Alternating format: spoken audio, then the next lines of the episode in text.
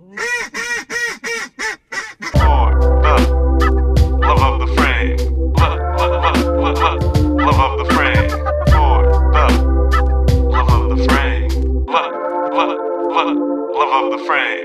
Welcome to this week's edition of For the Love of the Frame. I'm your host, Tim. And sitting here to my left is the man who is an artist in the embalming room. Uh, that's Yeah. not the one. I had a couple. Whenever I was watching this, I was like trying to guess which ones. There was there was a lot in this. My runner up was wears Bermuda shorts on his day off. That's pretty good. There's a lot of choices. I Yeah, was there is a I was lot. actually looking forward I to thought you were gonna say something about the DLOLs. I thought that's what where it was gonna go. I'm That's trying to, you know, class it up a little bit. yeah, you know, I, I want to be respectable. You Yeah, know? yeah, That's right. yeah. Yeah. I appreciate that. Also with us is a man who, as far as I'm, con- or as far as I know, is unfamiliar with the embalming room. I Aaron. don't, I don't think I've ever been in one, so that's the fact. Well, Ian, I'm kind of from what- surprised by that. Yeah. I wouldn't be surprised if you had been in an embalming room before. I think. Uh, I like that. I like to keep Yeah, a little yeah, mystery yeah, you around. got- yeah. You never know what uh, what I've done. Yeah. Yeah. Uh, we- we're here talking about the 2011 film Bernie. Uh, the screenplay was written and then the movie was directed by Richard Linklater. Uh, it is based on a Texas Monthly article by Skip Hollandsworth, um, which I think was written in 1998. Uh, The crime itself took place in 1996. Um, and we're, I guess, describing the, the very opening, or I guess that line of dialogue is not quite the opening scene, but uh, yeah, we, we have Jack Black as Bernie, who's, uh, I guess, a mortician. Is that the, the right word? Funeral director. Funeral director. Yeah, nobody calls them morticians anymore. And I think that's a shame. Wasn't the degree called like mortuary arts or something? I Or think mortu- so. Something Yeah. That like- sounds right. Like the community college degree Yeah, he got. uh-huh. Yeah. Um, anyway, th- this is a kind of a quirky, maybe somewhat under the radar movie that um, I don't know. I, I just always had a special place in, in my heart, and it's just uh, I've been looking forward to talking about this. And yeah, oh, just curious for for you guys. Um, had you seen it before, and, and if so, like, just what was that first viewing experience like? I had never seen it. I hadn't even. I think I remember seeing trailers for it actually whenever it came out, Mm-hmm. but I never watched it.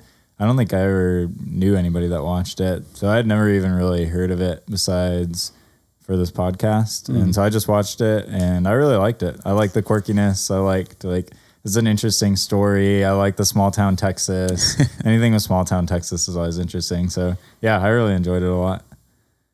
What about you, Aaron? Yeah, I'd seen it before, and I agree. I think one of my favorite things about this movie is the way that it just nails small town Texas. And I, I lived in small town West Texas and, and married into small town West Texas, and so this is this movie is East Texas. Oh, but there are some some great like similarities. Like I love the calling people by their first and last, like Bernie Tiede, like Danny Buck. Like there's only like hundred people in town, but they still differentiate everyone, you know, by first and last. And um, We should start doing that more.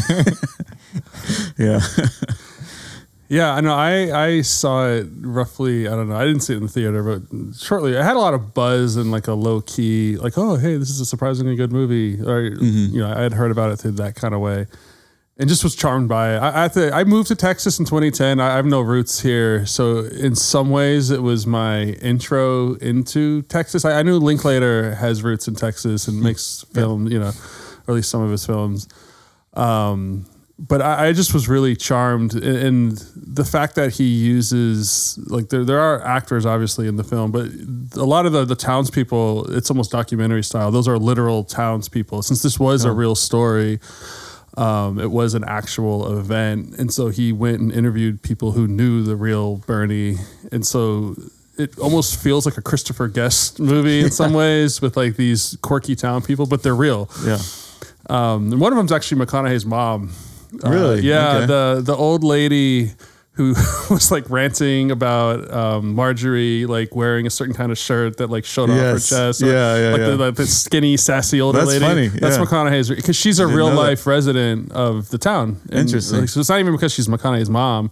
It's because she had firsthand knowledge Wow. and, and was someone who would otherwise be interviewed for it. so so. I just love like what you're saying. Just it's not contrived through like a script Mm-hmm. writer. It's just Linklater. You know, I'm sure there's some coaching and directing Sure. behind but it really does. Like these are just people speaking in their own voice, and like we have to at least talk.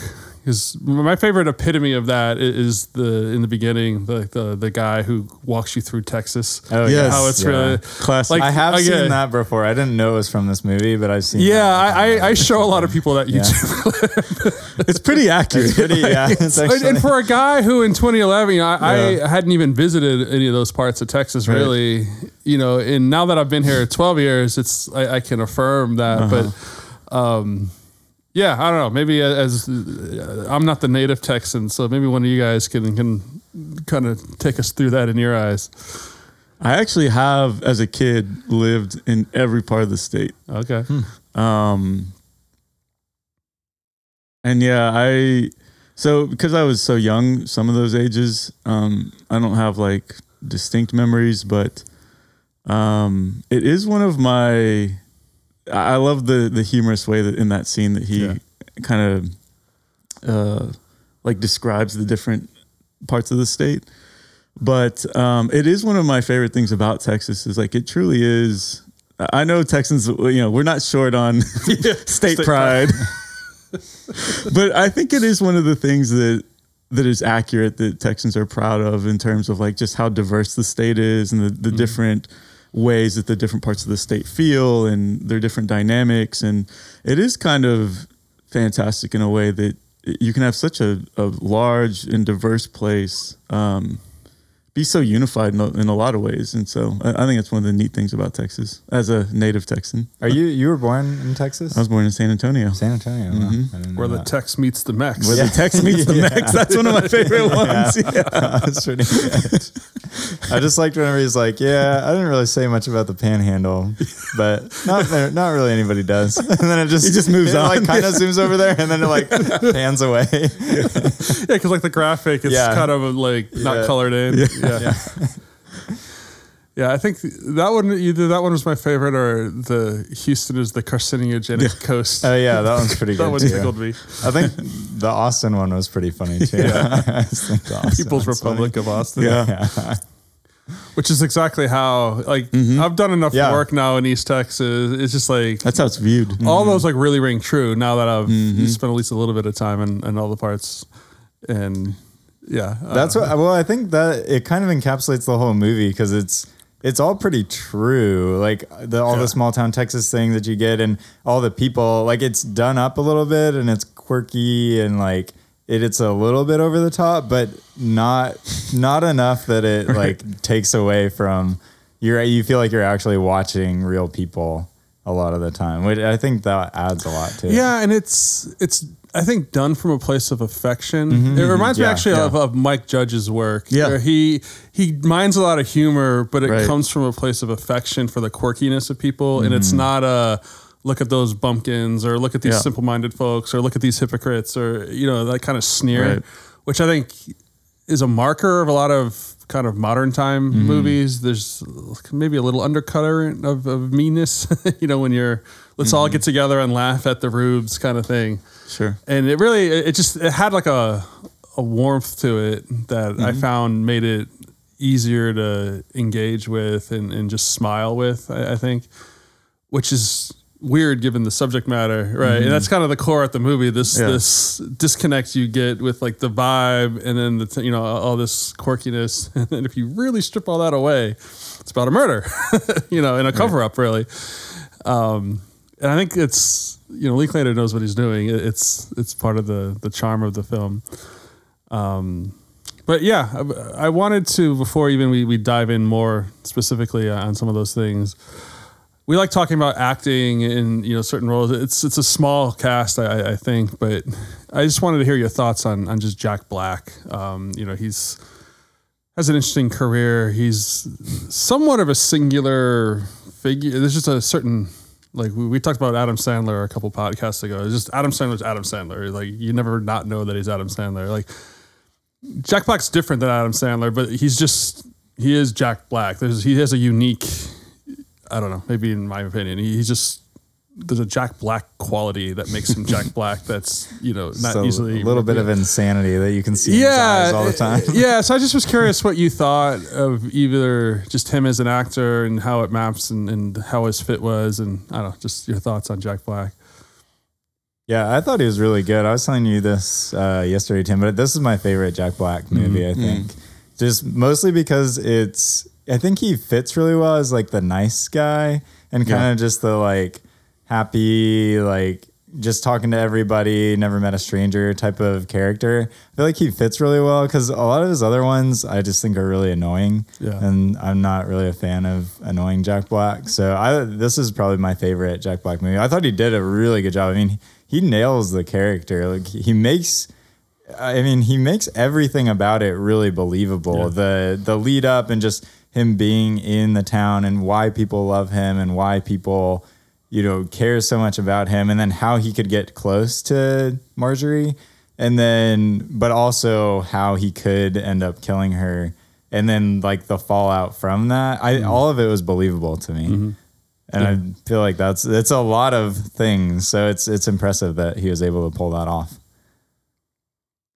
I agree. I, I agree with all that, and I, I'm like ha- like watching this. I'm happy for him because I assume that he enjoyed this and, and liked it, and, and I agree. I think it's it's a kind of role. It was a little more dramatic. He's still Jack Black, and he's still funny, and kind of has that kind of uh, like you're like is he unhinged? Like uh, is he okay? Like, um, but it was it was toned down. It was a little smoothed out in this role, and uh, he did get to be serious and I think play some depth. And I like to imagine that he enjoyed that. And I know I've seen like other comedians talk about, and I, this is true like throughout Hollywood, but how it's easy to kind of get pigeonholed into certain kinds of roles, and especially. Um, for comedians, the thing can be. I've, I've I've actually seen comedians talk about like, oh, like you know, you can't lose weight. You have to be a little bit overweight. You have to be in, Right. and otherwise you're not funny anymore. And like, well, how is this? How I look make me funny or not funny? Like Yeah. you know, and just a little bit of frustration with that.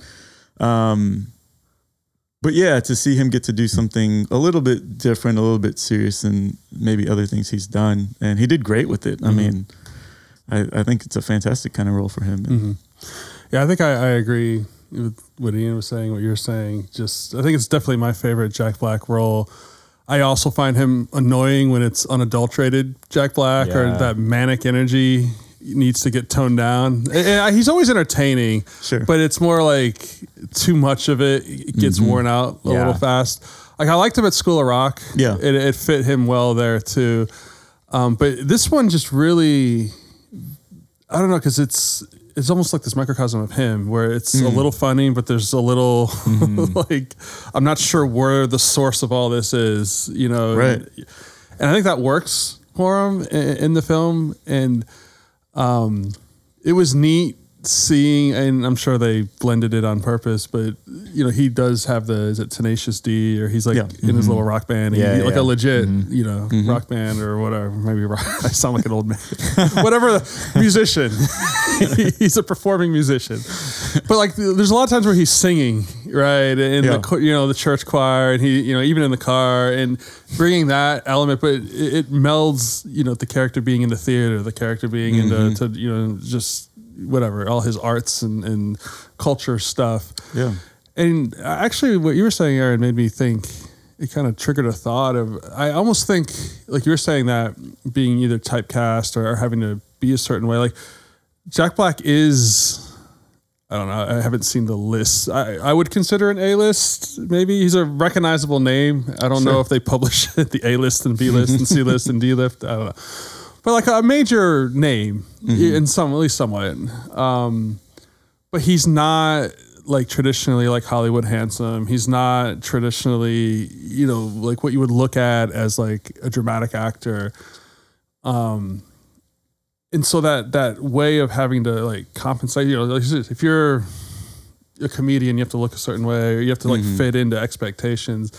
In the role, like it's this ambiguously gay kind of figure mm-hmm. with you know he's just really affable and, and kind of going into this East Texas conservative, almost has more in common with like Mississippi and Alabama than like you Right. know Lubbock or somewhere you know in other parts of Texas, certainly Austin.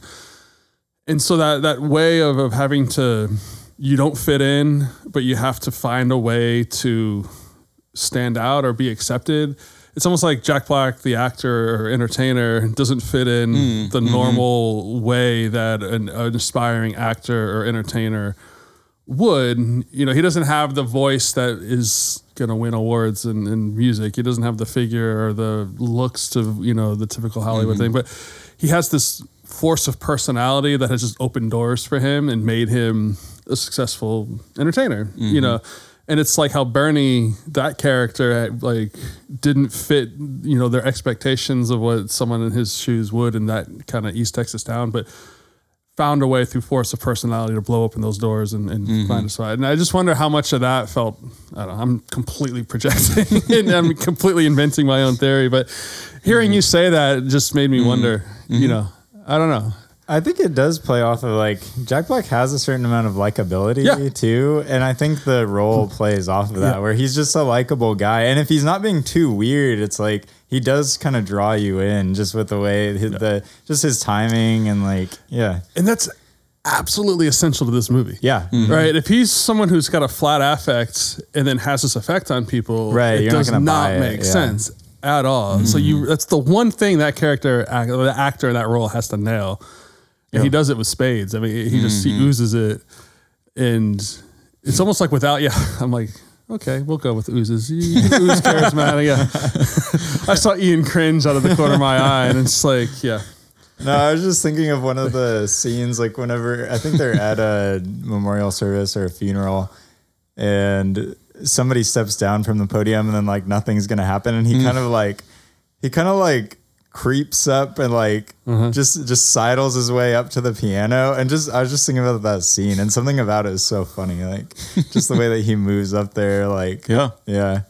And it, yeah, because it's everything that he does in this is it makes him like it's like funny, but it makes him kind of likable and and we have a i know we have a shared um appreciation for like the hyper competent in like Mm. films i just for whatever reason and i don't even honestly know where it fits into the rest of the movie but the opening scene where he's giving this lecture and like Oh, dressed yeah. like and it's throughout the whole movie they keep saying how good he was Yeah. at the technical side of Yeah. the work and that's not why he you know gained favor in the town it was Mm-hmm. his charm and personality and thoughtfulness and, and all those things but it's just woven throughout the entire movie and just that opening scene with just the the performative and it's just Mm-hmm. like you tilt down, you know, you don't want to look down, you don't want to look up, but, but like slightly off center and like the, the smile, not Mm-hmm. too much, yeah, and happy to be dead, but not depressed. And, you know, the, the, like just all of those things, it just really set the stage for the kind of like the he's there's like 10 people in there. He's lecturing on mortuary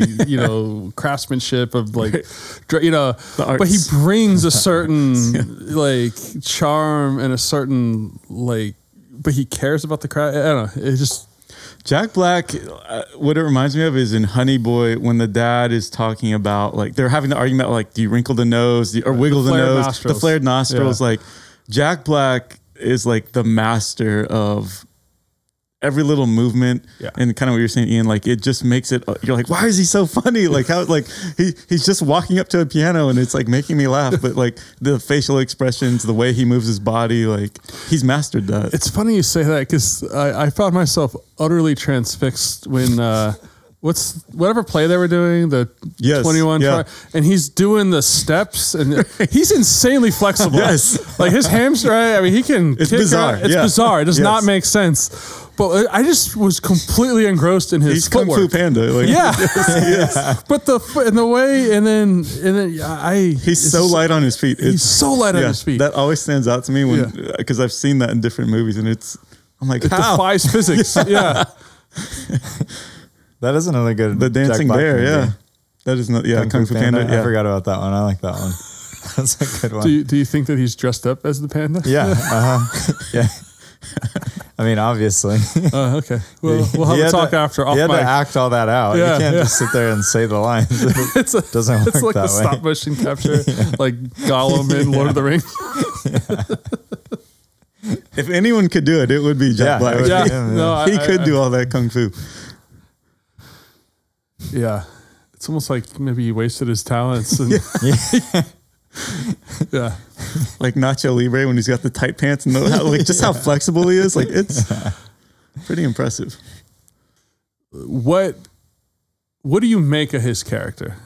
Uh, Ian and I kind of started talking about this yesterday, and I was trying to tamp it down because I didn't want to spoil my thoughts. But I think there's a lot of reads on it, which I think makes for an interesting movie and hopefully for an interesting podcast. But um, yeah, like, at the risk of being too broad, like what do you make of his relationship with with Marjorie? Like what's driving it? How authentic is it? You know, I'm curious what you think. yeah, like specifically with her. Yeah, and, and take it any direction you want. You know, I'm not trying to pigeonhole. it. Yeah. Okay. Yeah. Well, just him in general. I mean, he's you kind of were talking about this, Aaron, but he's in an interesting spot just because he does not fit in in small Texas towns. Like he's not at all the cookie cutter person that comes out of there. But in in a lot of people that go into those situations because they can be kind of hard places and they can be like just very set in their ways. Anybody who's different a lot of times doesn't work. So to me, it was even interesting that because obviously this is like a real story that that guy was even there. Like why, you know, why didn't he go to Austin or someplace wherever where he would just fit in a little bit better? But so it's he's an interesting character just in like the fact that he was in Carthage, but then is also able to pull it off and like hmm. get people to like him who most of those people probably wouldn't normally like somebody like that. Like if you just gave them a list of attributes, they probably would not like that person. So it's interesting that you can do that. And and I think that's part of so I think my big read on him or kind of my general read is just that he really is all of those things. Like I don't think he's pretending to be those things. And I think he finds a place because he can be he can be a lot of what that town lacks. Like he can bring a lot of color and a lot of um, like knowledge that they don't have. And so it's kind of this pretty good look at what community should be of like he's able to bring into the town what this town is kind of monotone in a lot of ways that like small towns can be of a lot of people have been there their whole life and a lot of them think the same way and kind of you know dress the same way act the same way and he's able to bring something new um, and so I think, but I, so I think that kind of fuels the way that he acts too, because he finds his place and he sees ways, like with the theater, he goes to the theater, sees that it's not as good as it could be, and he knows that his talents can lend themselves to it.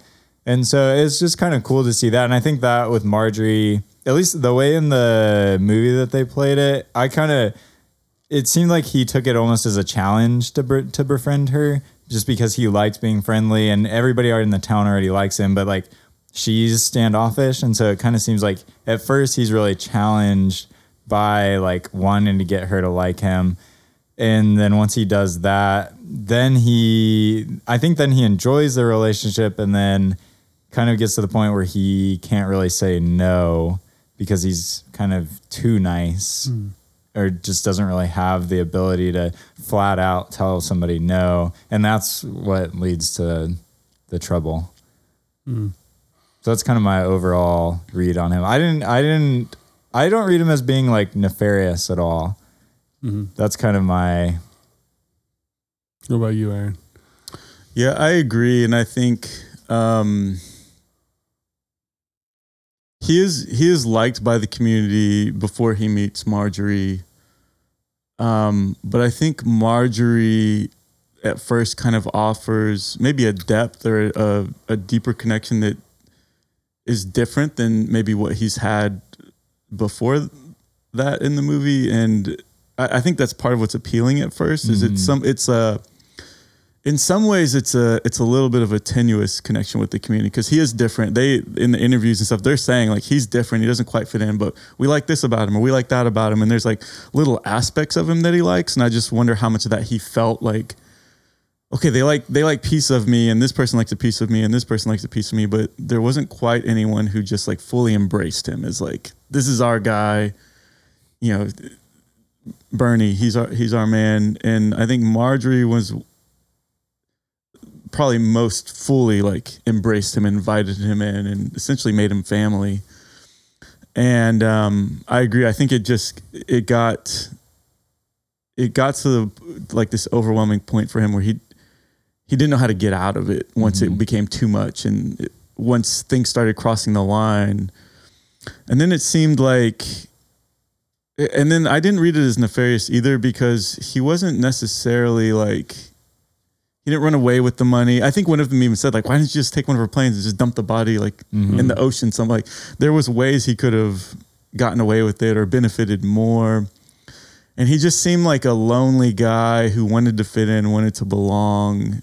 Because even the ways he was using her money once he killed her was to kind of get in the good graces of everyone. He was giving everyone else money, so it was essentially a selfish act, but not in that like kind of outwardly like greedy gain kind of. He didn't like. Mm-hmm. I think they said he didn't like pay off his house or Right, yeah, or he his didn't car, his yeah. car like so it wasn't about material gains. Mm. It was about he wanted people to keep liking him, so he used her money to kind of Yeah. build up his his social standing. Yeah. Um, yeah, I think I, I'm in agreement. I, I- I don't think there's like a nefarious reason. I don't think he's a con man. I don't think he set mm. out cynically to try to infiltrate and steal old ladies' monies or anything like that. Um, but I do think I have a maybe a little more pessimistic read on him, certainly than than Ian does. It's part of what we were getting at last night. Um, I I don't think it's that different. I, I don't want to make it too stark, but I do. I, I think he's a guy You just hate Bernie. I, I find this, and we can get into it more. Like, there's so many things about this I find fascinating because it's a true story. Yeah. Um, and we'll get into more of that later. But just as a read of him, and this is a lot of speculation. I, I don't obviously know the man Yeah. and, and whatnot. I believe that he was nice, and I believe that the the townspeople like found him to be a breath of fresh air. But I do think he's someone. I looked it up. He, he's born and raised in uh, Abilene. Uh, Okay. graduated from Abilene Cooper. Um, I don't know. he- Maybe he bounced around a little bit. When he landed, um, you know, in Carthage, Abilene. I guess if you're not that familiar, it's more West Texas, but also small town, also very conservative. You know, it wouldn't be that. The nuances of the culture would be different, but maybe a lot of the values similar. Um, and I think he's a guy who I'm guessing didn't hang out with the football players or the athletes or the whatever, but like I think he found and, and could hone a voice of like I think he's extroverted. I think he likes being around people. I think he likes being liked, and I think he figured out like how to hone his his extroversion and, and like natural charm into like affability. And I think a lot of it's natural. And I just think as you, like anything else, we're naturally away. And then as you grow and mature, I don't think it's nefarious. I don't think he's weaponized. I think it's just he's leaning into a strength. Mm-hmm. Right. Yeah. And so I think as you go through life, and it's really interesting to me because he's, I would love to know the real story. I, it, it fascinates me because how does how do you end up in in more what is it's not a mortician or what, Funeral director. funeral director. like it's a really odd Yeah. profession, right? Yeah. Especially for someone like that. Mm-hmm. But then you think about it and you see it in the film, and it's like a weirdly perfect fit Mm-hmm. because he's impervious to the grief, but Mm. really good at comforting people. Mm-hmm. A lot of people shut. I'm one of them. Like if if it's awkward or if there's pain or that, I don't know what to say, and I Yeah. start to intensely feel the awkwardness of myself, and it translates to other people, and then I just shut down. I don't know what to say and certain people just have this gift, this touch where they they're not turned off by pain or or, or awkwardness, and they actually seek out those positions because I think they have something to, to offer, and it's fascinating to me because I do I think his natural gifts thrive in that environment, but then he also the movie shows has this mind for like business or like mm-hmm. remember he's like mm-hmm. you got to change the decor put more Yeah. crosses up put more you know because it's gonna he like he deeply but intuitively mm-hmm. understands the psychology of people. And that small detail's not like lost on me. I, I think he's a, a intuitive, but like I think as he draws these inferences and as he gets more reps and more years under his belt, more he just knows how to get in good with people, and I think it's mostly well intentioned, but like anything else, I think it's feeding. Like I think his identity is in that. I, I think he mm-hmm. self defines as someone who this is what he's good at. I think he puts himself forward in those things, and I think it's like anything else. If you're good at it, you do it more, and then you see the fruit and the results, and it makes you do it more. Yeah, you he's know? essentially selling himself. Like he's Yeah. a really good business. and he's a really good yeah. business. He has a keen eye for it, mm-hmm. but he's bad with money, Mm-hmm. right? Because I, I do think that there's a desperation mm. underneath the. sur- It's like the the duck where up above the surface it's you know kind of peaceful looking underneath it's churning you know with the mm-hmm. legs, and, and so I do think you know and I'm reading into it. I, I don't. I'm, I speculate that a lot of his motive in the generosity it's it's the high of being generous Yeah. but then also the the status he gets is exactly what he's Right. And he doesn't need to be mayor he doesn't need to be powerful i don't think he wants power Right. i just think he wants to be beloved Yep. and i think he seeks it and i think he finds it mm-hmm. you know and so it's not lost that of like if that's his his sort of sketching of, of who he is then like neglected old ladies is like that's his honeypot like that and, mm-hmm. and not for creepy reasons Right. not for manipulative reasons but Right. his shtick plays best Right. with that and and so he again the funeral uh, that's a natural you know it's a weirdly perfect bit and I think he genuinely, I do. I think it's a genuine sweetness in him and a part of him that cares that makes him follow up with the widows to check in on them, you know, a couple days after. Um, but it's also, he knows it plays well. You know, he's also getting that return because he knows that makes his stock go high because no one else does it. And I think he knows that no one else does it. No one else slows down enough. And I, I just think he he found an area where it's not a lot of, of pain from him because he's naturally geared that way. So it's easy for him to act this way and show empathy and show care and, and do these things. Whereas someone wired a different way, that's like pulling teeth. It'd be like the mm. worst chore in the world, which, you know, and it's, it's like, you know, it's always a punchline on The Simpsons or whatever, how like the, the old people are shoved into homes and neglected, but it's like, there's some truth, you know, and a mm-hmm. lot of people just don't want to deal with it. And he, I think, found something where it's not hard for him to do that. And then the the payback or, or what he receives is, is mm-hmm. exactly like the the the endorphin hit he's looking for. And so it just, I think he lingers in that space. And I do. I think there's a little bit of that challenge when it mm-hmm. comes with Marjorie, who's just the mean, nasty one where I think he just so believed in his abilities. It's like, yeah, okay, this is a tough nut to crack. Cool. Like, I'm going to do it. And I don't think, again, I don't think it's because she was rich. I don't think it was any of that. Right. But I think he was drawn to a hard case, almost like a testing of his skills. Uh, like, I can do this. And sure enough, you know, I think she rebuffed him the first time Yeah. because she's mean to everybody. Right. And when he came back and wasn't put off, it's almost like fake nice doesn't come back. I think in her mind, fake nice, I, I was mean, he's gonna go off, and someone who is doing this for manipulative reasons is whatever. But real nice comes back, and I think when he came back And he comes didn't have a grudge, more. it came back with more. I think she, you know, but then also, you know, she's a widow, and you know, like mm-hmm. even mean people want company, you know. Um, I'm curious what you guys, because you guys were both kind of saying like he's doing these nice things and like he's generous kind of because he wants something. Mm-hmm. But like, what would be the difference between doing that versus just that's his personality? Like being generous. You know, some people are just generous. Like they just can't hold money because they just want to. Mm-hmm. Do you, is there, do you guys think that there's a a genuine version of that, or do you think that people that are like that are all just trying to like almost trying to buy people's good graces? I th- I think it's like like I agree with Tim. I, I think that's what I was I was trying to describe, and I don't think it's necessarily like like every, like it's human to have mixed Right. kind of Yeah, motives. yeah, yeah, okay, And so I don't think he's a bad guy yeah. for doing that. Mm-hmm. Um, and in fact, like I was thinking, like when he when he kills Marjorie, um, I do think he feels bad, but it's like he not bad enough to like turn himself in, and like, Right, and I yeah. don't like I have I have like flipped into self preservation mode and like much lower stakes. I thought, you, I thought you were gonna uh, say I have also somebody. killed Oh shoot! As long as you say I plead the fifth after it, allegedly, you. Yeah. allegedly. but like much lower stakes. Like you know, I have flipped into self preservation mode, so I like.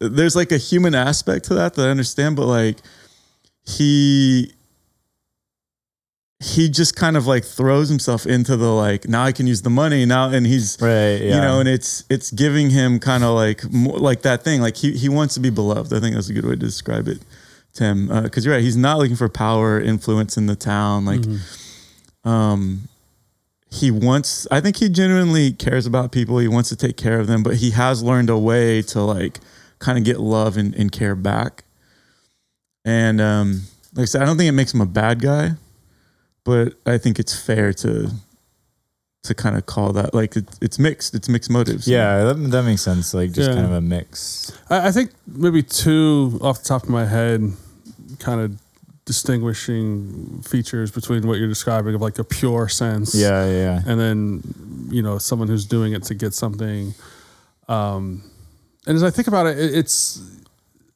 at least in, in entertainment the, the closest to like bernie that i could think of is like leslie Knope from mm. parks and rec. Yeah.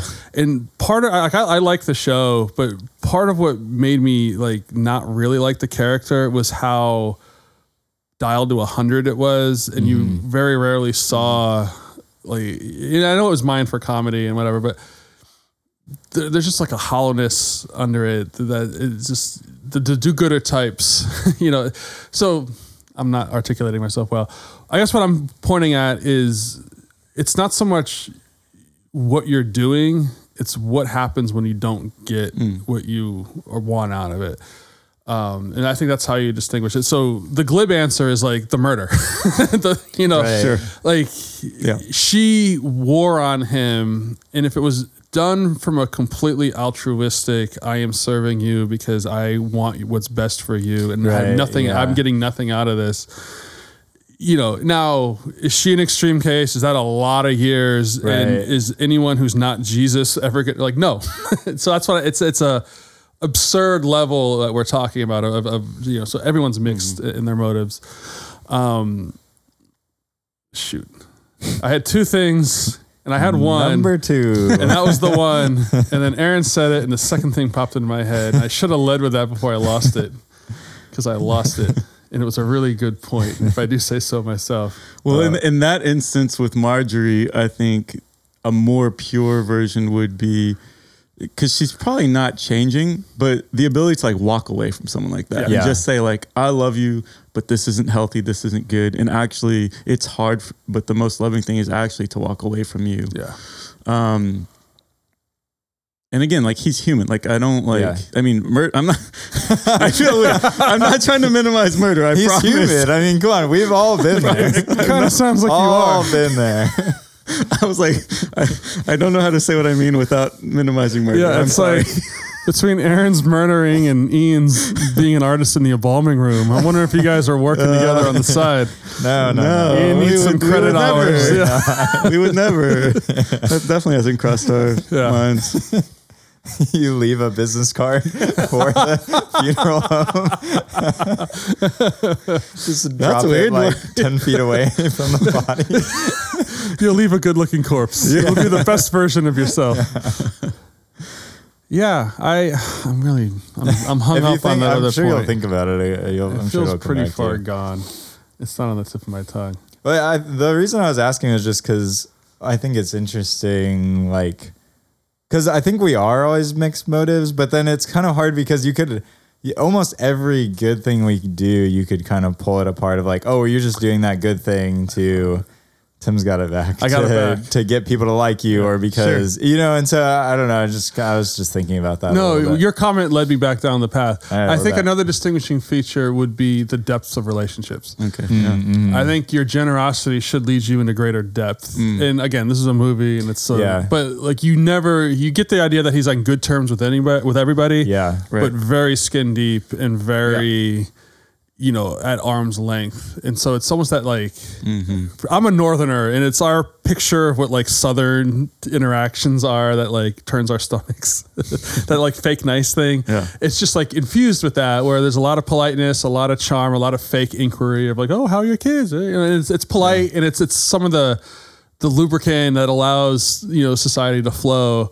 But you don't really care. And he does maybe a better job of acting and sounding like he cares but if you look around the landscape of your life and you haven't developed you can't do it with everybody. You can be on good terms or pleasant to everybody but you should see like real deeper community bonds and, and like real deeper relationships. And at least as depicted in the film i think what he's after is he wants to be approved of and thought mm-hmm. you know like endeared or you know endearing. But I don't think he cares about being known or actually truly. He'll solve problems that require money or like volunteerism, but he's not actually getting in there. And I think that's just, you know, hmm.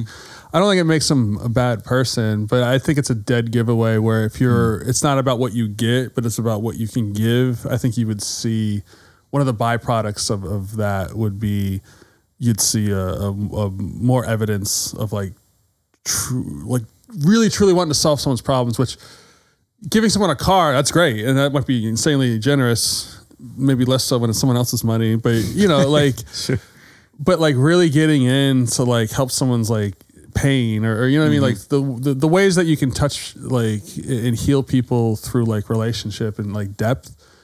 It just doesn't seem, you know, maybe that's not his strength and it's, it's probably not, but you know, I think even accounting for that, you would see greater evidence of like what's best for that person wherever that road leads. Right. And that's, I think that's one of the things that Danny Buck is pushing on Mm-hmm. when he's going around the town and people after, um, after Bernie's like, I think it's after he's been arrested and maybe when he's on trial. And the townspeople, they're just, they're going to Danny Buck like, he's a nice guy. Like, and Danny Buck's like, he's pushing against that shallowness. He's like, look, just because he was nice to you Mm-hmm. and pleasant, like he murdered an old woman. Like he's not a good guy. Right. And the townspeople just want to keep. Well, he was nice to us, and he volunteers, mean. and and she was mean. Right. And it is. It, it it's like an economy of that kind of like shallow, like um, like niceties or uh, like manners. Mm-hmm. And it's like, yeah, he's nice, she's mean. Like, he, so he's right, she's wrong. Like, don't don't go too hard on him. He's a good guy. And Danny Buck, yeah, he's essentially saying that like there's like depth is what counts, and like he he killed someone. Like that's Yeah. a good person doesn't kill someone. Like Yeah, it's just it's funny how surface level things can become so ingrained and almost Yes. so deep in people that hmm. they can subvert the things that actually really matter. So like in a small town by being polite, you can be polite enough where it doesn't matter if you kill somebody as long as it's the right person. Which is really interesting and I think is pretty telling because I think we all do that in our little ways. We're willing to forgive really bad things a lot of times if the like the person that we're forgiving checks the somewhat superficial boxes that we like to be checked. yeah, That's where you're like, this is a true story. Like, Yeah. That's part of what caught the mm-hmm. original like n- like magazine writer's eye was cold blooded murder, shot four times in the back. Yeah. back Yeah, of an old lady, pretty- defenseless old lady. It wasn't a break in. She didn't have a gun. It wasn't some mental snap or anything. Shot her four times in the back, packed her in a freezer, and she's found like Yeah. eight months Nine later, months. nine months later. like- yeah. And just like on just that, right? that, it would be like I never facts. knew. Yeah. I can't believe I lived next door to this guy. We never Right. saw it coming. But instead, it's just this full throated. They had to move the trial. That is such a drastic legal step to take. Like the trial by jury of your peers is enshrined in our Bill of Rights. Right. Like to to move it out of your community is a big deal. It's reserved for like we can't it would be a miscarriage of justice it's literally impossible we cannot find an untainted jury like that level Right. of thing that's how like it wasn't you cherry picked his 100 greatest fans or like the people at his church or something like the entire community they did not think in the surrounding communities like the county Mm-hmm. Yeah. they could not get a jury like that is amazing to me Yeah. like Well- bonkers in the movie they say it's usually the defense who has to Right. ask for it to be moved. 100% So yeah, that is interesting. And again it's like fact it's not a movie plot device. It is fact. Like that is how widespread.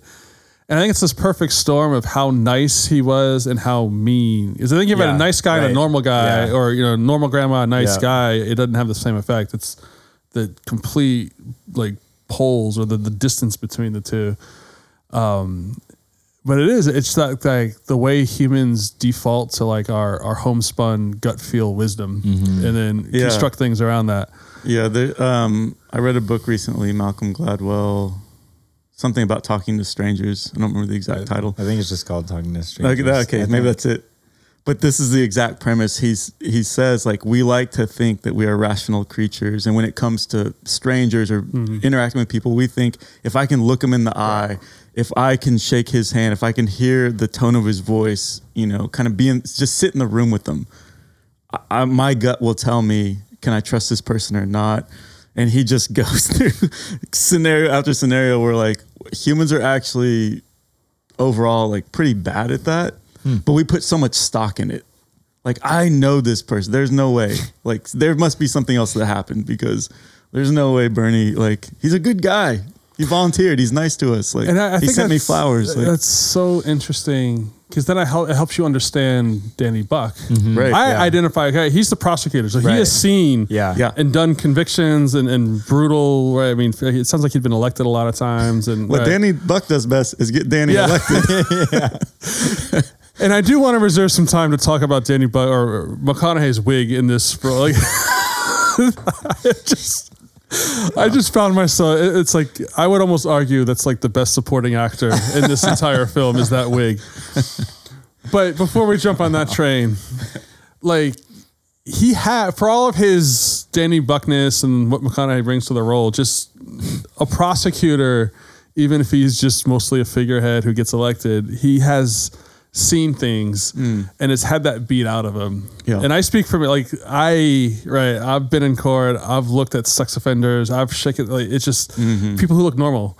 And I just learned a long time ago that mm. my internal sense it's broken. It's just and mm. no one's is. Right. And I think anyone who's worked in like a prosecuting role and has looked in the eyes of like you look at the you're like, oh, he seemed like a nice guy. And then you read the case and then you look at him again and you're just like, you know, it's like, oh, he seems nice. I'd let him babysit my kid, right? Or you just not Sure. really, but you know, and then it's just like you read hmm. uh, like the facts of what actually happened, hmm. and because we have a hard time, we tend to interpret things of what I would do, Right. Or and we set limits on what I think is a reasonable range, and things mm-hmm. that are outside of that, we almost don't want to believe hmm. it exists, and even more so that like pure evil exists, you know, and that's that's maybe the you know the uh, Ant and Sugar podcast or the you know that's uh, uh, Fargo or Fargo, another yeah. you know Just those thinking, ideas yeah. Mm-hmm. are, are explored there, but it, maybe not so much in this film because I don't think Bernie's No. pure evil or representing pure evil, but it is like it blunts the outrage, and it's all because of our subjective like humanity in, in our way. It's it's such an interesting like phenomenon. It's the classic like serial killer thing. Anytime Yeah. one's caught, the neighbor's always like, "He was such a nice Right. young man. Like I can't believe like Yeah. it's yeah, it's such it is. It's it's But the funny thing is, the three of us are going to say this, and we're going to leave this room. Oh, yeah. and we're going to wake up tomorrow, and we're going to do the exact same thing. Yeah. And Yeah, we're going to make assessments the exact same way. Absolutely. Because the interesting thing about it is that if you go too hard the other Yeah. way, or even Yeah. if you go hard the other way, if you just don't trust people, Mm-hmm. if every person you meet has to prove themselves to you, you're in a pretty bad spot. You're not gonna be, you're not gonna enjoy like meeting people, and you're just gonna be really difficult to be around because. So you kind of have to have this initial trust. The way that human beings are made, you you kind of have to give people the benefit of the doubt because there is so much unknown whenever you're first meeting somebody. Well, a culture it breaks down like Right. really quickly if like you need that dynamic. Mm-hmm. And then I think there's even a like a deeper like spiritual spiritual reality for for us as like Christians where it's like we have like one of the things we believe is like there's a God who's at work in the world like restoring it Right. and making it new and that we're called to like join him in that work. And that like inherently has the belief that like that uh, that creation can be made new Mm-hmm, and restored, and it, it- that that's incompatible with like a belief that if I'm looking at people all around me and just saying, "Well, you are permanently broken." Like, so therefore, I can't trust you. And then obviously, there's wisdom, and you know, it's, Right. you know, you don't do reckless things or dangerous things with that belief, but there are, I think, ways that you are called to um, lay your life down that are hard, and that, that's part of the life. Yeah, no, it's. I think that's exactly right, and I. I this is not at all where I saw this podcast Yeah. going, but I, I do think it's interesting. Um, because I, I guess in this narrow instance, like I do speak to like my own wrestling with it because of my job and the nature. Like I see a lot of ugly, hard things, and I think Christianity is the only way to reconcile, or this is how I can exist because I don't have the luxury or anyone in that kind of prosecuting sort of situation where you see some ugly things. It's like these things exist, whether your eyes are open to it or not. You know, you're just it's put in your face every day. But like you can't not trust it. You can't fear everything. You can't be in a totally defensive mm. place. And so I think like the like biblical framework tells you there is evil in the world, there is brokenness in the world, n- not to be surprised by like the depths of depravity and like the human soul. Like really messed up stuff can and does happen, but you also lack the power to protect. Like I can't. And so if I get ultra conservative and put walls up, one, I'm gonna hurt the way I'm designed to be living and trusting community and two, just God's over all that. So even mm. if you know, so we can exercise wisdom, like you said. There's a ton of slicing in the middle of that, but you're freed from. If it's only about me and my how on guard I am, it's going to push me to be ever vigilant mm. because I'm a you know. But it's just like that's not the solution either, and it really does come down to like. I can only trust in a sovereign God. You know, it's mm. and it's. I know it kind of sounds unsatisfactory in some ways, but it's better than either one of those poles and it's just also reflective of reality in that it's a scary thing to say out loud or admit but it's like i can't guarantee that you know some axe murder is not going to back you know bash down my house or something or, or like so i'm not going to get you know or whatever. Some bernie figure's not going to shoot me in the back right? Like Right. it's just life is that way. And but i think if you can own up to it you can reconcile that like life's not about getting out of it unscathed. It's about the things that it's about. It's about loving and trusting and serving and, and building positive things you know?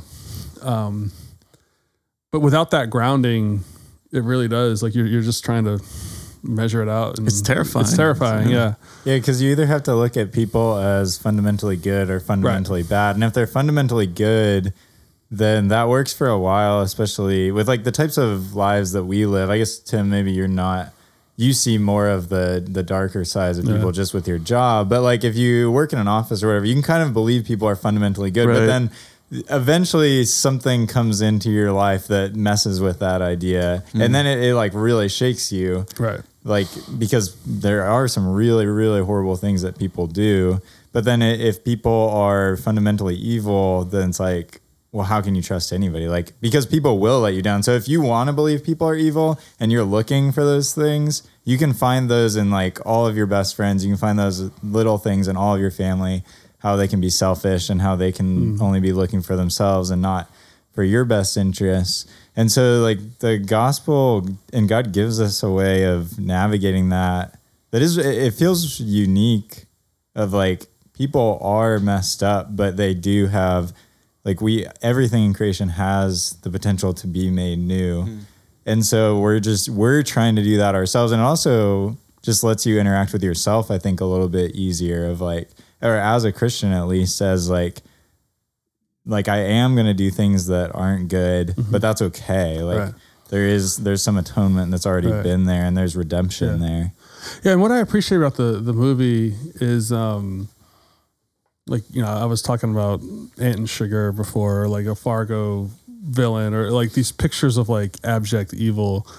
But Bernie right is not that and yet he did kind of in some ways the ultimate crime, right? And I, I think if you're honest, like whatever it was inside of Bernie that made that snap, I'm not saying each one of us is like lurking and on a knife's edge or getting pushed over the edge to Definitely murder not me. Yeah, definitely not Aaron. Um, But if But- anybody was going to do that, but it's almost like if a guy like that, circumstances can weigh on him hard enough, and there's some really strange circumstances, right? The cruelty of, of Mm-hmm. you know, um, I'm blanking on her name, Marjorie. Marjorie. Yeah, you know, and then just whatever, all the ways that they like played off each other. It's a unique circumstance, but it's almost like we all in some way there's a certain lining of circumstances that like you can't comfortably say anyone or you know even like otherwise normal or, or you know it's another sobering thought. And so i try to dial in how far i push ian. I don't i don't want to get shot in the back.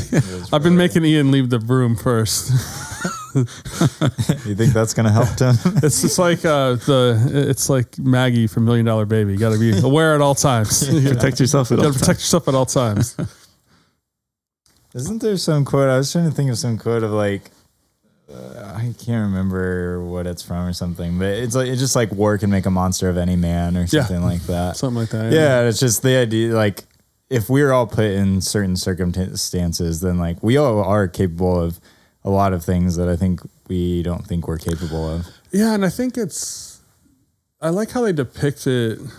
And again, it's not even a script choice because it's reflective of real life, which is why I like it. it's reflective of reality, but it's a gradual process. Mm-hmm. And I, we kind of touched on it before, but maybe to like focus on a little more on it. Like, why didn't he leave?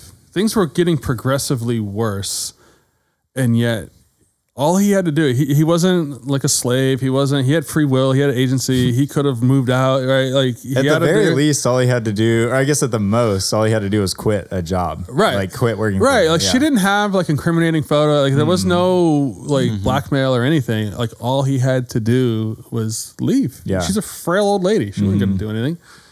You know, and so why not? Why didn't he?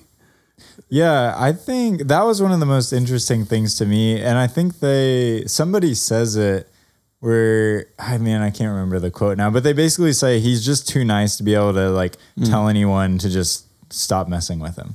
And I think that is, to me, that was something that was really poignant and something that I feel like I've seen a lot. And I think I, I think I'm kind of like that too. Like just growing up in the church and kind of being told like, which is kind of that East Texas thing of like, oh, you're just supposed to be nice to people, and like anytime somebody asks you for a favor or whatever, you say yes, and and so I think he just had a lot of and like had built up over the years this this idea of himself or like this version of himself where he was just helping people all the time, and I think he didn't really have I guess just healthy boundaries is what it comes down to. He didn't have healthy boundaries or like a way of creating boundaries with people. So most people I think just wouldn't ask that much of him and so it's fine. But then with this with Marjorie, he never really knew how to just say like okay, I'm leaving, like this is wrong. And so I think it was just I think it was just immaturity. Like I think it was just his inability to not leave somebody and like he just I think he just didn't know how to navigate that. Do you That think was- it's that simple though? Like, in it's speculation. So Yeah, I'm, not, I'm not yeah. saying you're wrong, but like, given the kind of guy he was, and given all the grieving widows he was around, and Mm-hmm. giving the charm and the acclaim that he got from them, you don't think he learned how to navigate boundaries? Like, I think any one of those old ladies would have loved having him over for to be their pet. To be, they didn't have the resources and the money to keep him there, to take him out to lunch every day, or whatever. But like. I think he knew how to be light on his feet, to be charming and get out, to you know just be that social butterfly. I think that's a version of boundaries. Maybe we're. I see that as a boundary. Maybe Yeah, I think. I see it as something different because I think that he- I think there were things that were different about Marjorie that drew him into like a deeper relationship, and I think I think once he was in that, I think he did. Do you think they had a deep relationship? No, maybe not like a actual deep relationship, but I do think like what Aaron you're saying. I do think he was looking for something a little bit like more less surface level than what he had with most people. So I think there was just even if it's just the presence of just being with somebody and them knowing you, just literally being in the same room as somebody else, you know, even if they're like doing their taxes or reading or whatever. There's something about just being known in that way and being comfortable with people. And I, so I think that they had that. I mean, they went on like if you travel with somebody, you really have to spend a lot of time with them. And they went on all these trips and everything. And so I think they had this familiarity that he didn't have with other people. So there was like maybe even like without him knowing or not wanting there to be a connection, I think there was a connection there, like some sort of bond that got built over the years. Was it? It was like years, yeah, right? yeah. yeah. so I Yeah, mean, that's a long years. time. And so I get that's kind of how I read it. And I think like the money and the trips and all that stuff was there were definitely things that were there that were like were pulling him in initially and would keep him there. But the I, I don't know. I think at the end of the day, if you didn't like it enough, you just leave. But the there's a certain level of comfort and like inability to just say no. Maybe maybe some of it is the comfort too, mm. because a lot of people stay in bad jobs because you know you don't know what's out there. this is where I think I'm on the darker. Like, I just I I respectfully just don't see it that way. And I, again, I don't think you're wrong. I think it's a valid interpretation. I just I don't think he has a connection with her at all. I think hmm. she's rich, and I think he can tolerate her, and I think he whatever he taps into, I think he feels like he can manage her, and I think he feels like her bursts of anger and scathing, whatever. I think largely he has defenses for it. It just doesn't land with him the way it does most people. And I think, and the movie at one point says, I think about hundred thousand dollars a year worth of vacations hmm. for a guy like that from Abilene who's works part time or, or you know as an assistant funeral director. Like that's real money. You know, she mm-hmm. got fifty k a month just on royalties. Mm-hmm. That wasn't even like her real money. That was just the passive income that comes in. Like like she was loaded, and I think he liked the lifestyle. I think he liked eating out to lunch all the time. I think he liked the ability to, you know, he was the influencer of the person with the money. You know, he was the conduit. And I just think if it was real relationship, this is the cynic in me, but it's like if he has a thing for, if he has the capacity as a middle aged single man to bond deeply with like an elderly woman, um, why the mean, nasty, wealthy one that everyone hates, as opposed to this whole array of other sweet old ladies who would also be in pain, would also be lonely, would also want his companionship, would also have like I don't think she cared about him as a person. She she liked the pre, you know, but she turned hard and I mean, right, she was mm-hmm. controlling and conniving and you know, and like her own family didn't like her. I I just don't know that she she saw someone who could tolerate him or tolerate her. And then I think he felt like it was worth it for all the, the ancillary things. And I think they had a relationship of convenience. And she was getting something out of it, and he was getting something out of it. And as long as they were both getting something out of it, it kept going.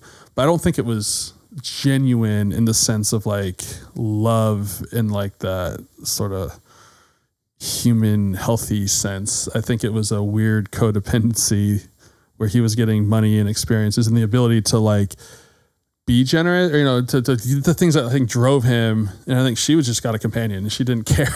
you know, just mm-hmm. when you're in that kind of small, dark, mean, shriveled place, you know, I think having someone who is affable and entertaining and gracious and, and all the qualities, you know, I think she trusted him. I do think that. I think she did trust him. And she made him Right. Yeah. you know, power of attorney. Those are heavy duty mm-hmm. things. And there's nothing in the movie that shows she was mentally Right. weak or incapacitated. Like I think she she had reasons to not her kid was a doctor. She felt like she just didn't feel the need to provide for any of mm-hmm. them. And she just I think I think her being cold and miserly, and I think she saw the big, gregarious, gracious hmm. heart he had. I think she admired it, and then she couldn't be that. So I think she hmm. was kind of happy to maybe support it. And you know, I think maybe derived a little bit of delight seeing him be the way he was, like from a watching place. But I just don't. There's not a iota of me that thinks that there's like any kind of genuine love in that relationship. So hmm. I'm the pessimist, I guess. Yeah, I think yeah, yeah. Because I, I mean, I could see it both ways. That's what's so Yeah. interesting about this as a story, but then also as like a true story. Yeah, yeah. Because it's hard to know. Because I think from my perspective, the reason he didn't get out is it's golden handcuffs. It's the same reason why the guy who has the, you know, I don't know, million dollar a year job, but has a mortgage and a vacation home and, and two mm. fancy cars and the kid in private school and, and So high income, high expenses, loves the neighborhood he lives in, hates his job. It is soul sucking. It's destroying his marriage. It's destroying his relationship with his kids, but he can't quit because it means letting go of the lifestyle. Yeah. And it's like he could go and work for a nonprofit, have way better hours and have way better balance in life and be happier. But he'd have to sell the house, have to sell the cars, have to downgrade, you know, put the kid in public school. And it's just like, I don't want to do that. And we see golden handcuffs all over. I mean, Yeah. that's a well understood phenomenon. And so I look at Bernie and I see someone who has golden handcuffs on. And so when she like dials up the pressure, he starts crumbling because Yeah. I don't think he likes her. I just don't think he can get out. And he just kind of snaps in that one moment. But I do think, well, I mean, because that's totally true. Like the golden handcuffs are, that's Yeah. definitely like Yeah. obviously something that's there. But also, like, kind of from the other side of it, there's people who will like stay in abu- abusive relationships or just keep going back, like finding new abusive relationships. that's true. And it's like that isn't because they're necessarily getting something out of it, but there's a certain sense of comfort of just knowing what's there. Are you personalizing this to the podcast? I am not personalizing. okay, good. Well, I just think had to like ask. Like listening to both of you, it, it is is this very like true to life experience where it's like sometimes any one of those things like you could walk away from, but Yeah. it, it's like that saying Yeah. of like we weave a tangled web, like, and sometimes it just you find yourself in a situation that it's just so overwhelming because you're mm-hmm. like, well, this choice means I lose the lifestyle. It means I lose this connection. This com- and it, it's just like all these threads that have become like interconnected and, and woven together, and it just feels so messy to mm-hmm. like mm-hmm. end it or change it, and then you just feel trapped, and you're just like, ah, I like the status quo is just kind of easier than, than putting up with the nonsense. Is mm-hmm. is in some ways it just feels easier and better than actually changing anything. Yeah, until it's not. Right? Until you've got their bird rifle. yeah, the Armadillo. Oh, armadillo. That's yeah. We can talk about the armadillo. What is an armadillo? gun? Yeah, what do you think about the armadillo? I, I gave it like a solid, like above average. Like Yeah. he's getting shot at. I, uh-huh. I felt a little bit of the fear, a little bit of some, the, you know, some hazard pay. yeah. It was, you know, I, I felt it. Okay, yeah. Yeah. He didn't move very fast for somebody getting shot at. Though. Well, you see all the armor? I mean, Yeah, I guess I don't that's think he was that true, scared. He saw Jack Yeah. Black with his shaky hands. He knew. It was, was a a power, power play. move, Yeah, it was a power move. Yeah, I think it's just hard for me, like the way, and I don't know the literal sequence of events on the day of the literal crime, but in the movie, he's literally flying in a plane, taking like pilot lessons. yeah. yeah, And then she's mad because she can't like his cell phone doesn't work in the sky. And so she's like wanting him to get a pager. And it's just like it feels like on one hand when he's it takes money to fly. I'm not breaking news, right? Like rich people fly planes, not right. middle Yeah, class that's people. a new thing. like there, there's him, being yeah. comfortable, and then Yeah. there's being the kind of rich where you Yeah. have a plane that you're It's another level, yeah. That's not remotely in his zip code Sure, on his yeah. own, and it's really not. She's not with him. He's just doing it because it's interesting to him and, Mm-hmm. and fun. And so he's doing that, and like what that must feel like, how exhilarating, how powerful, how like I don't have a care in the world because I'm rich kind of feeling.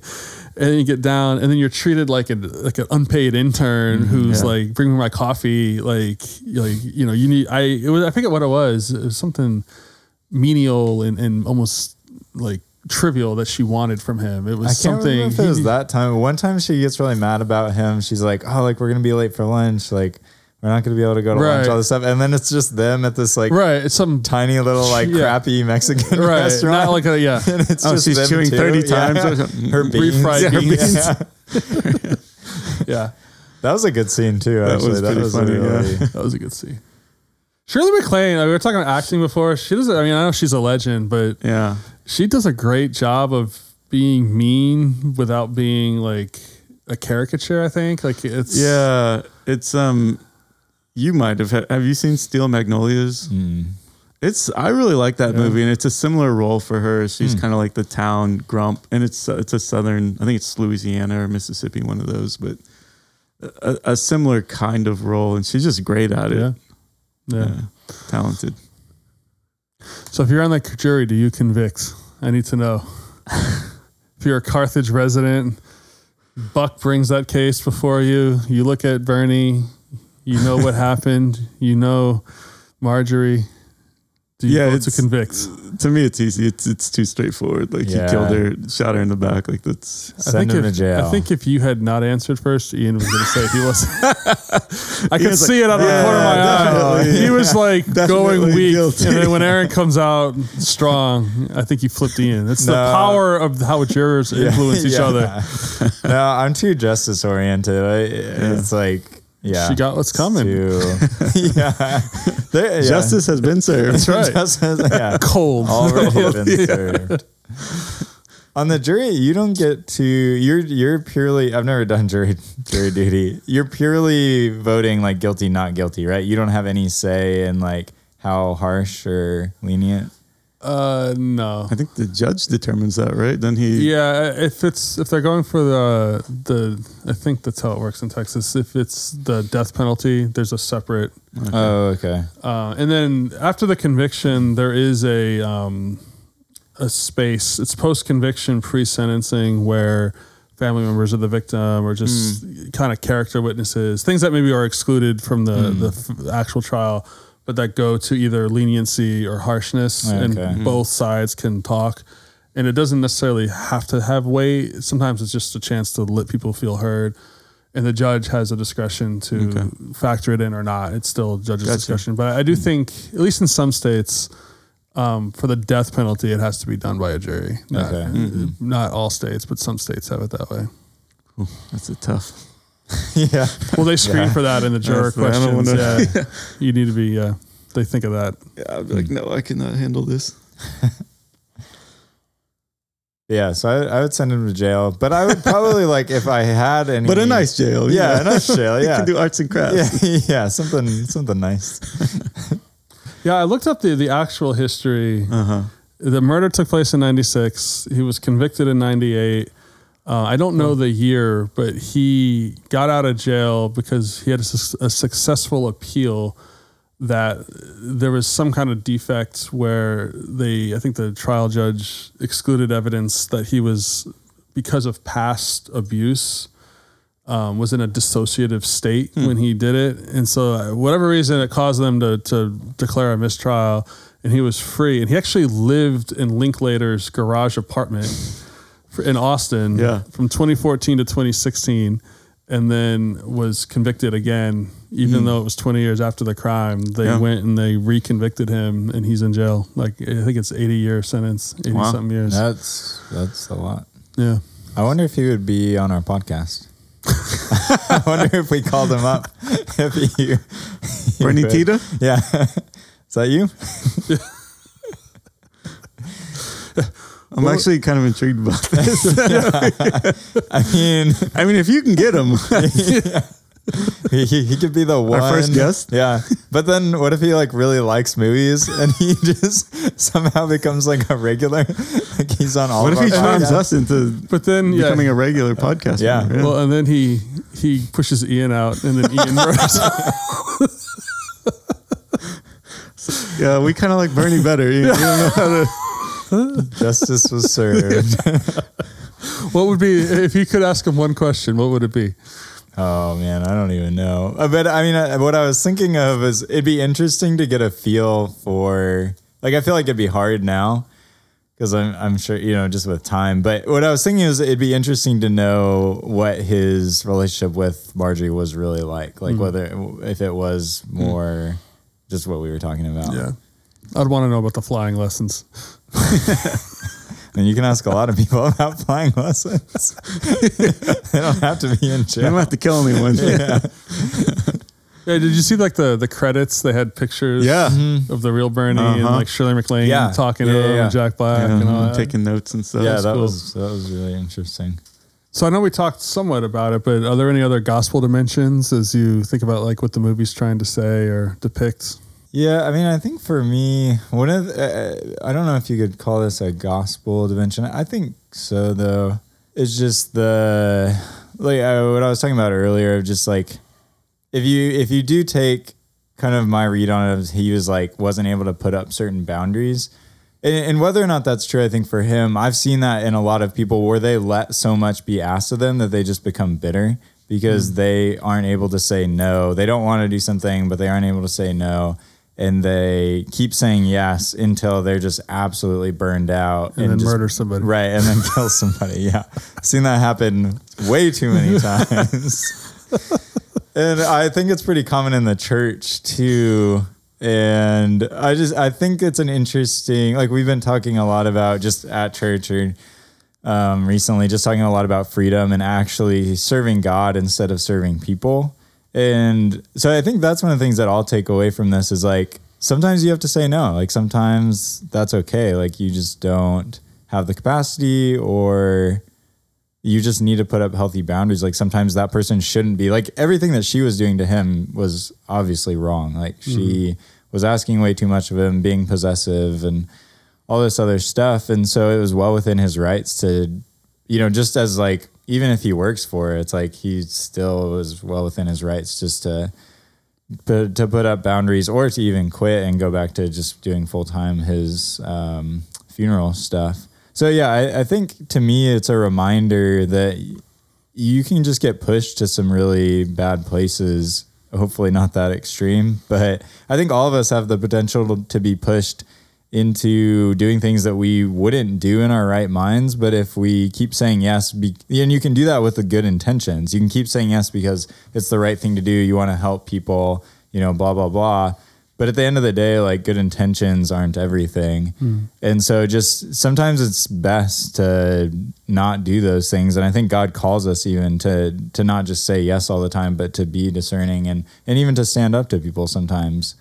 Um, and I think if he had done that, then he, you know, wouldn't be in jail, which hmm. at least from the movie perspective, I think if he had, you know, if, if Jack Black had just been able to leave, then he wouldn't have shot her. Mm-hmm. And and so I think there can that's a, obviously the most or like one of the most extreme versions of it, but yeah, I, I think that's the lesson that I'll take away from this. Mm-hmm. What about you, Aaron? what? what? Why are you looking at me like that, Aaron? I think it's the look of fear. yeah. I was like, don't push. No, note to self. yeah. You gotta dial it back. You can you can say no anytime. Ian. Just okay. We'll be fine. Our relationship will be okay. We will be No, no golden handcuffs. Um, You hear that, everybody out there? If you ask too much, anything could happen. Uh, no, earlier it was mine. That's kind of what I was Yeah. thinking through during the movie. So Yeah. Yeah, I think I find so interesting, and, and again, I think it's related to what we were talking about earlier, but just the depiction of like the moral reasoning of, of most people and, um, you know, maybe ripping it from the context of the film, it, it is interesting how, and uh, that kind of old school like evangelism way of like, are you good? You know that mm-hmm. mm-hmm. because people have a hard time of like their concept of heaven or reward and like good people are rewarded and bad people are sent to hell or you know and then it's it's that same logic of you seeing the mm. townspeople of like mm-hmm. Good you know bernie's a good guy. And so you shift everything through this lens of like my subjective sense you know.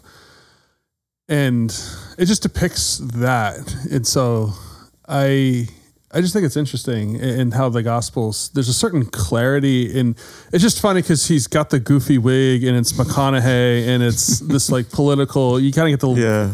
thing that he's a lightweight but he actually does a good job in the courtroom and some of those he's grounds the movie in some ways. He's the lone voice that's like guys right? He you know like you know what i mean? But it's just funny how like there's that scene in the diner with like the, the waitress and the townspeople and he's you know and utterly unpersuasive right? And uh, like, i think that a little bit of that like sometimes you can feel that way you know even as a christian or in the church like, uh, like some things aren't complicated. You know and, and we love moral ambiguity. And you know I, I love those films right? Like i'm not saying everything in life at all is black and white but there is around certain things like bernie was guilty of murder. Nothing to it. Guilty of cold-blooded just murder Uh, he might have been a nice guy. She might have said mean things. She might have had a cut. None of that excuses the fact that he shot her in the back four times and then hid the body. Right? It's it would have been wrong, but a genuine contrite person, Right. or maybe what you would call a morally upstanding, responsible person, turns themselves in, or Right. it's one thing to even pay, like you say, self preservation mode, but nine months Right. Of like spending her money and lying and building lies on lies and misleading her family members and I mean mm-hmm. taking advantage of the fact that she was an isolated old lady. I mean there's some again self-preservation and there's ways that you can see it as not you can fold it into your perception of Bernie. But it's just interesting how likability because it's it's how you know we would say like the church can be infiltrated by like mm. false teachers or, or wolves in sheep's clothing mm-hmm. who are charming and are Yeah. people like you know your defenses go down. Mm-hmm. And so part of discernment is i think holding on to what is objectively true or black and white mm.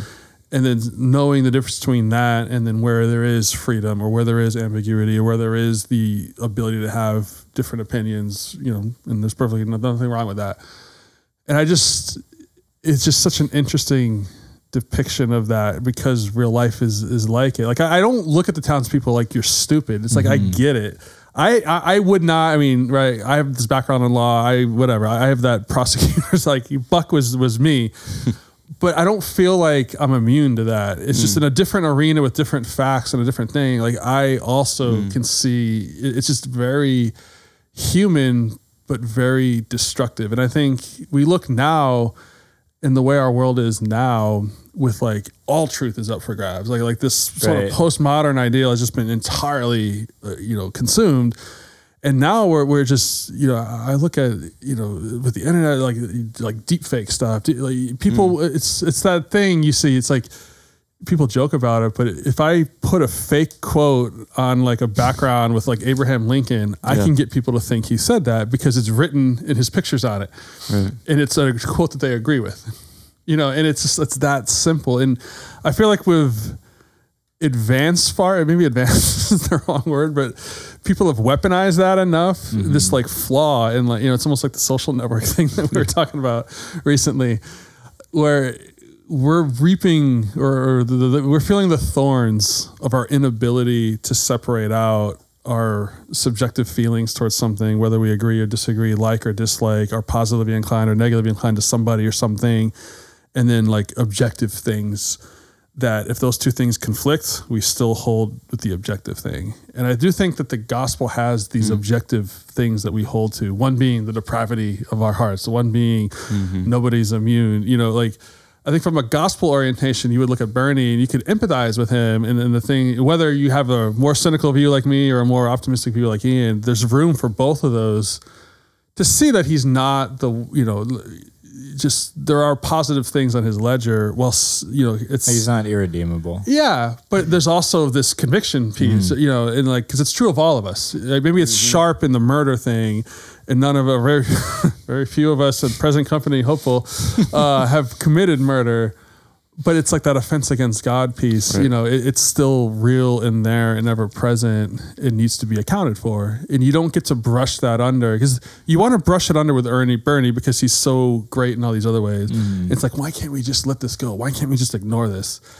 but there has to be an accounting and an atonement for it. And that's that was Buck's thing. That's that's why he's in jail right now. It's what our mm. system supposedly is built on, and there's ways that that's flawed. But it's the same thing, like in, in like the gospel. Like, like you can be a more or less good person who loves their family, loves the community, is, is an all around maybe net positive, but there's still this core con- thing that needs to be hmm. atoned with or it needs to be dealt with. And if you want to not look at that because it's uncomfortable or it flies in the face of what you would rather have be known by or see other people by, you're ultimately doing a disservice and it's not grounded.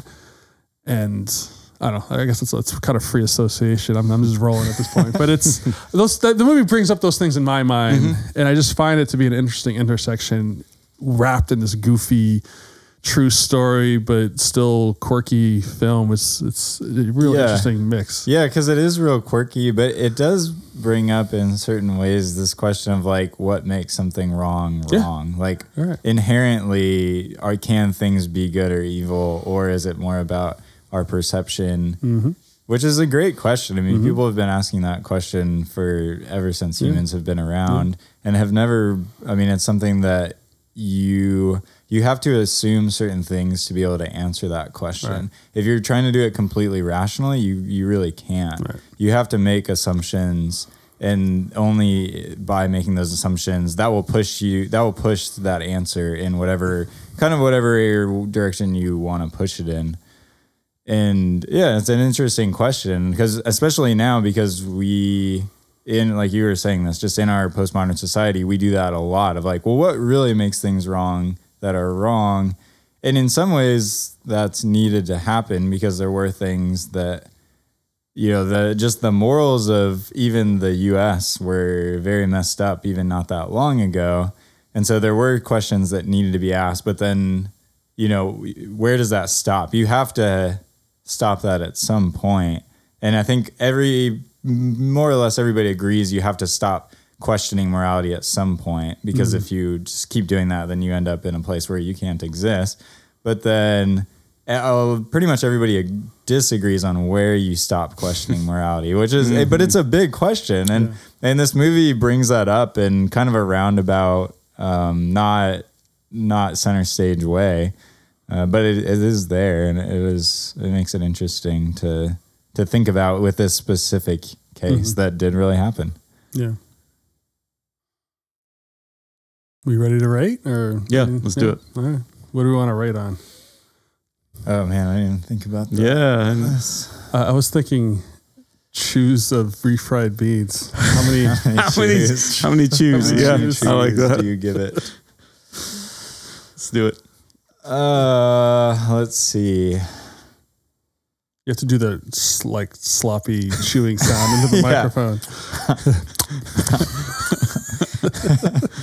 Uh, I oh, man, this one's hard. I'm gonna. I think I'm gonna give this one a four.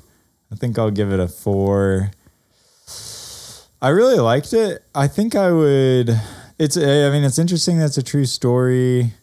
Um, brings up a lot of interesting questions. I like Jack Black in it. I don't know. Maybe I should give it higher than a four, but I think I'm just gonna give it a four. I think, like, I think part of it is just like how often would I want to wa- rewatch this? I would, well, and I would watch it again, but I don't know. I'm just gonna say four. I think it's a great. I think it's a really good movie and it's really well done. But I think just, I don't know, the subject matter. I don't know. man, I just wouldn't necessarily say it's like a great like top tier movie, but I don't. I could be talked into it. You know. I'm gonna say four for now. I think that's where I'm gonna land. Aaron, over to you. Four chews. yeah, four Um, chews. I also give it the four was the number in my mind, and it's hard because like you, like I kind of struggle to identify like why I'm bumping it down, but just just has four vibes. Like I don't know what it is yeah. about it. I have trouble categorizing. I mean, he it. shot her four times. He did shoot her four times. Maybe that's why the number's so stuck in my, Yeah. my mind. That could be it. Um, but it's funny because uh, I saw this around the time it came out, and I remember liking it then. But actually, and it was just a movie. That, like it was a movie that I kind of had like pleasant, like oh, I kind I remember kind of liking that and didn't think much of it. Um, but I liked it more watching it this time. Mm-hmm. But even with all that, yeah, I don't know what it is. Like I can't. I'm having trouble putting my finger on it. But four, four Well, chews of refried beans. Then we're all in agreement because four was my number, okay. and I think it's just the classic. It's a small story. It's a magazine yeah. article. Yeah. yeah, and it's well done. I like it. You know, for all the things I, I like the weaving of the real town people, and, and yeah, I like Linklater in general. I Right. like its small town vibes and putting its accurate finger. I like the generally positive, warm orientation to the subject matter and the people while still maintaining the complexity. It's just a small story. and I think it's a small story told well, and that's okay. The world needs fours. Not everything's going to be fives. you know what I mean? And I think you'd lose it after. So, you know, I talk about a lot. I, I reserve that upper register for movies that swing big. Right, And this yeah. movie knows itself. It's it's not trying to be big, which Yeah. is to its credit. Small stories are told well. That's that's a good thing. And so Yeah. I just kind of see it that way. Mm-hmm. And so, um, and I meant to work this in earlier. So apropos of nothing, Linklater is in the movie. Really? He is the the thing when Buck to catch the deadbeat dads not paying child support Oh, yeah. with the hand on the hard body. Yeah. He's the one in red. Okay. And then when the cops he the come, one the that one that runs runs away? and gets like wrestled by the cop, that's, That's Linklater. funny. Yeah. So I, I I I like it when they have their Yeah. they put themselves in these quirky little roles in the movie. I That's just funny. If I was him, I would, if I was a director, I'd do that. So I don't know. It doesn't change my rating, but I forgot to work it in earlier. Um, all right, so we're it's the rare time where we're all in agreement. Yeah. Yeah. Recommendations. Recommendations. Uh, I had one real one for this. I had another one, but it's not very good. And I was trying to think of another one, and then I thought of my recommendation, and I liked it, so I went with that. So my recommendation is "Catch Me If You Can." Okay. You guys seen that? Yeah. I like that Uh, movie. It's I young it. Leo, Yeah. yeah. Tom Hanks. Um, yeah, I actually I haven't seen it in a long time, but just thinking about it made me want to. I think I went and watched the trailer, and it made me want to go watch Yeah. it again. But it's a true story. It's kind of this likable con man. So he's explicitly a con man, um, but it's kind of him just running around conning people. but he's like this really likable guy. That's why he's such a good con man. And so it kind of like the true story aspect of it, and then just like Bernie's not necessarily. I mean, he's not a con man, obviously, but like there are certain things that you could read that mm-hmm. way, and so I don't know. It just kind of um, I, I it's this is a pretty unique story, so I couldn't really think of anything else. But I felt like this fit, and I think the vibes. It's not quite as quirky, but I think I if you did like Bernie, I think you probably would like Catch Me. If I think You it's a good recommendation. Yeah, Yeah. Mm-hmm. I think they're pretty similar Yeah. vibe movies. So mm-hmm. I, I might go watch it again soon. Actually, I haven't seen it in a long time, so Yeah, it's been a while. I recommended it to myself, and I I took that recommendation. Ian, you genius, you did it again. you beautiful genius. Where would I be with that? That's right. We're we're not mocking or abusing Ian in any way, That's shape, right. or form. Uh, did you want to say your you had another one that you didn't like? or is that just? I the- guess I could I could say it if you guys want to. Yeah. What is it? Uh, it was Lars and the Real Girl, okay. but there wasn't really a connection. It's just kind of like a quirky. I, I thought of that. I know it's where like you're coming from. it's from. small town. Yeah. Yeah. It's like a quirky male protagonist who's Yeah. like older, not old, but like whatever, 30s, late 30s, like kind of trying to figure stuff out. Uh, so there's like some connections, but I couldn't quite make it fit well enough. yeah. So I had the same thought and I excluded it for the Yeah. same reason. So I'm vibing with you. there you go. Um. Okay. So I'm going Linklater Slacker. Have Have you guys seen that? I still haven't, I want to see that. Good Austin I want to movie. watch it. Yeah, it's a great Austin movie. Um, kind of West Campus area. It's real. Um, what's the word like? Uh, experimental. Um, with kind of like the filmmaking and it's cool. I yeah, it's just it's just kind of quirky Linklater. Linklater's at his best doing small movies, Yeah. I think. I Yeah, just- I agree. yeah.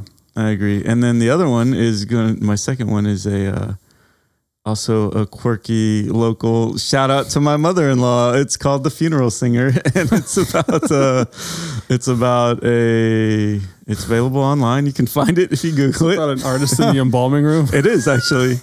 It's a um, a mom and daughter, her two daughters team, and they run a funeral home, and they make the um, they're very like they put on like a production like a, like the one mom the mom and the one daughter are very into like making the funerals into like these big events and they sing and and then the one daughter is just really into the makeup but she's not a performer and so um there's just conflict there and Hmm. it's good it's an interesting movie and if, if you Wait, like is your mother-in-law in it? she wrote it Oh, she wrote it. Wow. My mother-in-law Okay. wrote it. Wow. Uh, the Do you funeral star singer. in it? I'm not in it at all. oh yeah, you guys should. Know. It's just You just start That recommending handsome that devil. for every movie. it's my breakout vehicle. Ian's I like, need- wait, we can do that. I need to get the name. Ian just starts recommending his YouTube channel. Yeah, I'd have to say either that or a zombie roommate. That's, that's the other one movie I that this reminds me of. I didn't say it. Ian did. So if you want to see zombie roommate, search that. It's free. You might see a friendly face. Yeah, I think I tried to key in on the the sympathetic lawbreaker and like the unsympathetic mm-hmm. like victim. And at first I landed on Robin Hood, and that's just kind of lame. Hmm, all right. I'm just like, no. and then I think the the obvious one is is Dexter. Okay. Yeah, Yeah. and it, it really plays in that Yeah. space of like he's a serial killer, but he kills like objectively bad people who like there's not enough legal evidence to convict him, but he like goes to the trouble of getting like stone cold evidence. You know, it, it kind of plays with similar themes, and you like Dexter and you don't like his victims, but it's still murder. You know, it Right. kind of makes you confront that. Um, and then I thought of in Jake Gyllenhaal's not quite as charming as Jack Black, but um, Nightcrawler. Yeah. Oh, yeah. Yeah. He's kind of sim, you know, and then it, you know, as it unfolds, but it's a Definitely not as little, charming. yeah, he's a little, yeah. There's a little intensity and, Yeah. and like screw looseness. It's a Yeah. different note, but similar thing. And then um, for reasons that almost like you and Lars and the real girl, you can't articulate, but I just put it out there. But the, the disaster artist Mm, yeah. just that kind of almost pathetic figure that you just kind of like Yeah. And you just you know and then you see him do his thing Yeah. you know and, and so bernie's different than Yeah. Bernie's good at what he does. Right. yeah, right so it's it's that's why i couldn't quite square Yeah. it but just at a complete vibe like hmm, What is i don't know name? just personal to me I yeah just keep thinking, hi, Mark. yeah I, don't know. I, I did not expect to like that movie as much as I did. Tommy. Um, Tommy. Tommy Tommy Wiseau. Wiseau. Yeah, Wiseau, Wiseau, yeah, yeah. Mm-hmm. yeah. That's it. And so it's probably an insult to Bernie. Uh, Yeah. But uh, if he, it's probably going to make him not want to come on our podcast. yeah. But Hopefully it doesn't make him want to kill you. Wow, I'm most worried about Bernie, honestly. He's the least of my worries right now. All right. Well, I'm uh, going to watch my back and, and exit slowly, but I guess uh, come join us next week when we maybe continue our look at angry old people. Wow. Yeah. I like that. That's pretty good. All right. I'll see you. Bye, guys. You're flipping through the channels late at night, looking for a movie. Yeah, you're doing it right. Called up Tim, I called up Ian. I wanted to know which movie are we seeing? Cause some make you laugh and some make you cry. I wanna know, are your thoughts like mine? For the love of the frame. Love, love, love, love of the frame. For the love of the frame. Love, love, love,